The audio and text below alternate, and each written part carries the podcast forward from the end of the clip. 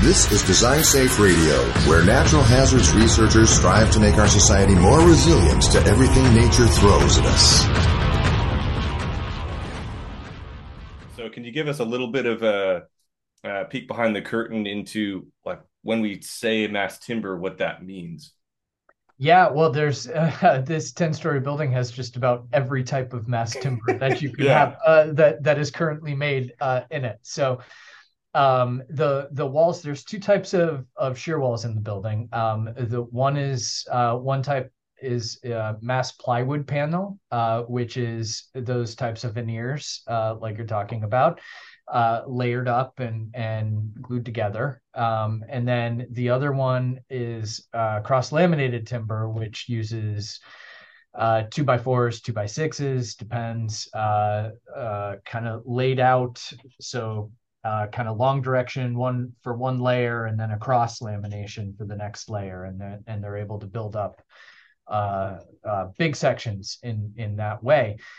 You can kind of see behind me a splice connection. So each of the wall panels is actually about 3 stories to 3.5 stories tall, which is, really interesting. That's about as big as we could get delivered to the site on a truck. And then each one is actually, has details that were cut into it using CNC, computer numerical controlled fabrication processes. So they show up to the site almost completely detailed. And then you're able to just essentially take it off the truck and stand it up. And then begin, constructing the rest of the building around it. Very different from a steel and concrete building where you're site building just about everything. Yeah. It's similar, maybe more similar to steel than it is to concrete, and that, components come generally fabricated, but, we're not pouring any floors. All the floors are mass timber in the building. Again, different types of mass timber. The beams and the columns here are all LVL, laminated veneer lumber. Such amazing industry partners. They have donated so much material for this test. So shout out to Boise Cascade for the beams and the columns. Shout out to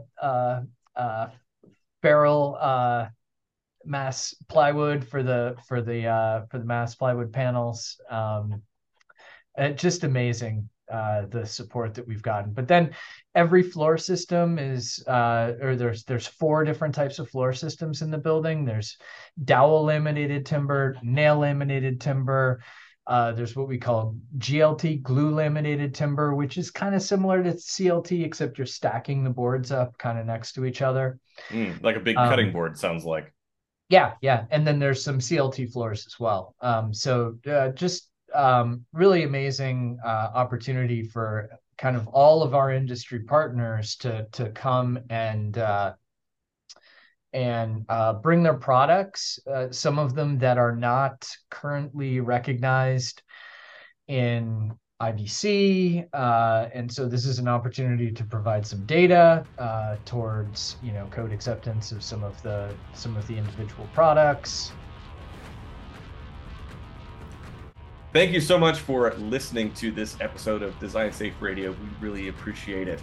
Smash that like button if you're watching this on YouTube. Hit that little subscribe button. That really helps us out and bring this message to more people who are interested in hearing about how our engineers and scientists are making our society more resilient to everything nature throws at us. A big thank you to our sponsors at the National Science Foundation. Our award number is 2129782, and a big thank you to our program officer, Joy Kowalski, who is excellent, and our team at the National Science Foundation's Network Coordination Office for NERI. Marty Lachance is our question writer and copy editor extraordinaire. Raquel Ruiz manages all things technical and editorial, and Morgan Glass is our social media coordinator. Big thank you to everybody at the NERI NCO and all of our experimental facilities. Thank you and have a great day.